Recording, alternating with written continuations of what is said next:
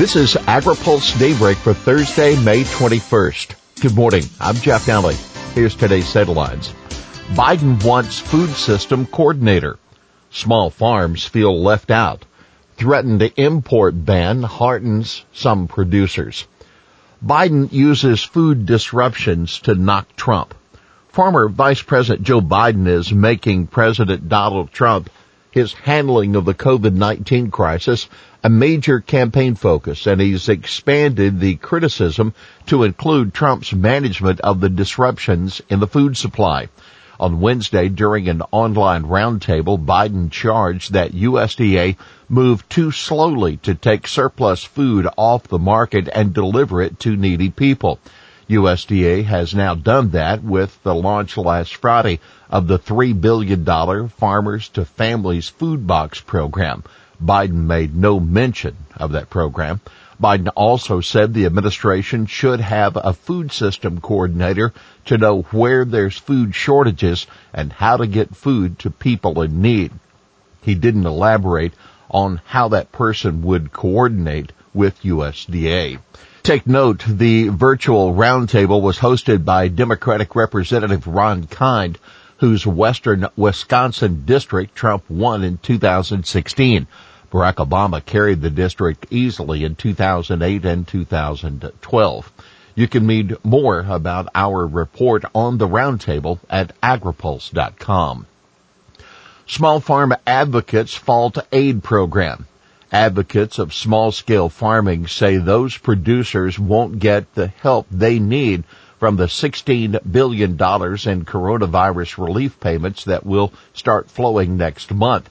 The criticism is ironic given that a farmer who sells directly to consumers was included in the White House announcement of the program on Tuesday. The president recognized the importance of farmers who sell directly to their customers during his announcement of the CFAP program.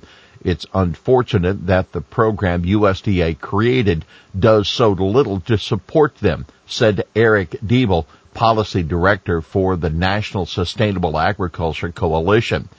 NSAC says, among other things, the program won't properly account for market losses to farmers who sell directly to their customers, supply local and regional markets where prices may be higher, and produce crops that warrant premium prices. By the way, Scott Sink, the Southwest Virginia farmer who spoke at the White House event, called the payments a bridge that will help us get into the new growing season.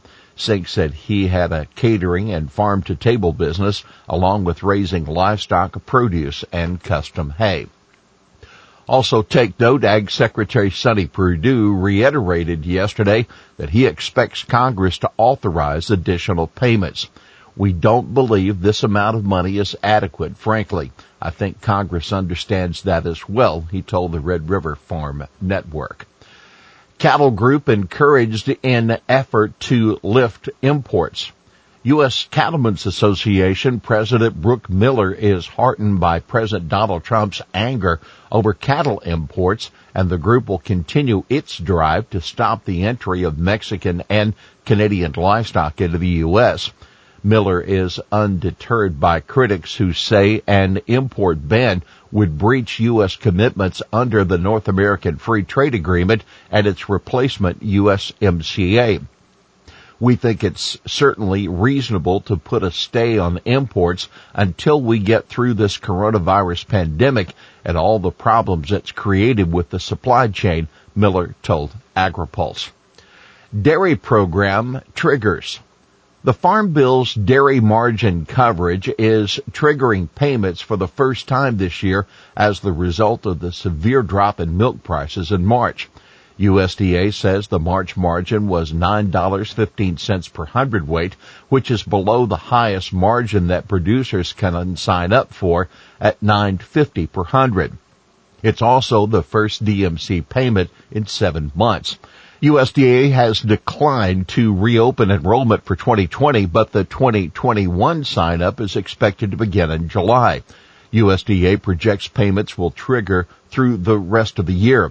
Given the hardships faced by dairy producers, DMC payments this year are no surprise, says Alan Bjerga, a spokesman for the National Milk Producers Federation.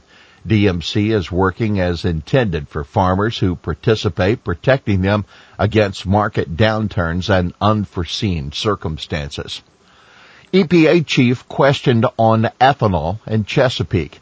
EPA Administrator Andrew Wheeler assured senators yesterday that the agency is aware that both ethanol producers and small refiners are being harmed by the slowdown in gasoline usage but he didn't indicate to the Environment and Public Works Committee how the agency will rule on requests to lower this year's biofuel usage mandates. He said small refiners are also being hurt by a 10th Circuit ruling that struck down past exemptions the agency had granted.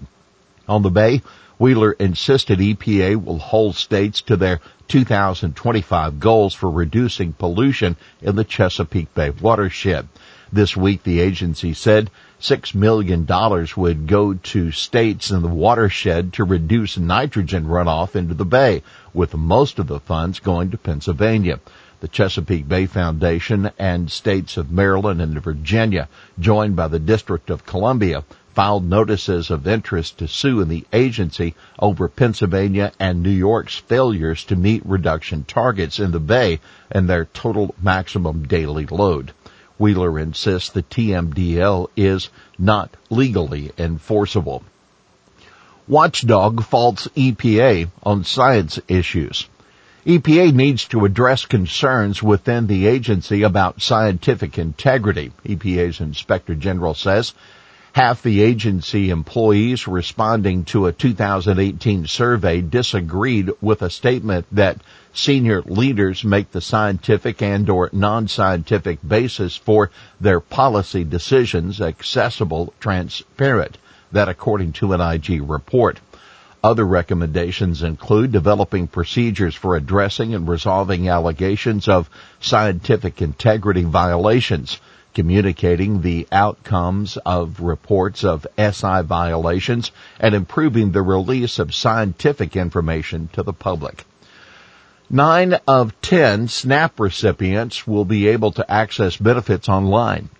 90% of SNAP recipients can soon use their benefits online, according to USDA. USDA on Wednesday announced the approval of 13 additional states for online SNAP usage. Connecticut, Georgia, Illinois, Indiana, Maryland, Massachusetts, Michigan, New Jersey, Ohio, Oklahoma, Pennsylvania, Tennessee, and Virginia. That brings the number of states where online usage will be allowed to 36. 90% of SNAP recipients live in those states. Enabling people to purchase foods online will go a long way in helping Americans follow CDC social distancing guidelines and help slow the spread of the coronavirus, Ag Secretary Sonny Perdue said. Here's today's He Said It. This country has now been reminded that food just doesn't magically appear on our plates. That Joe Biden on the impact of the COVID-19 crisis.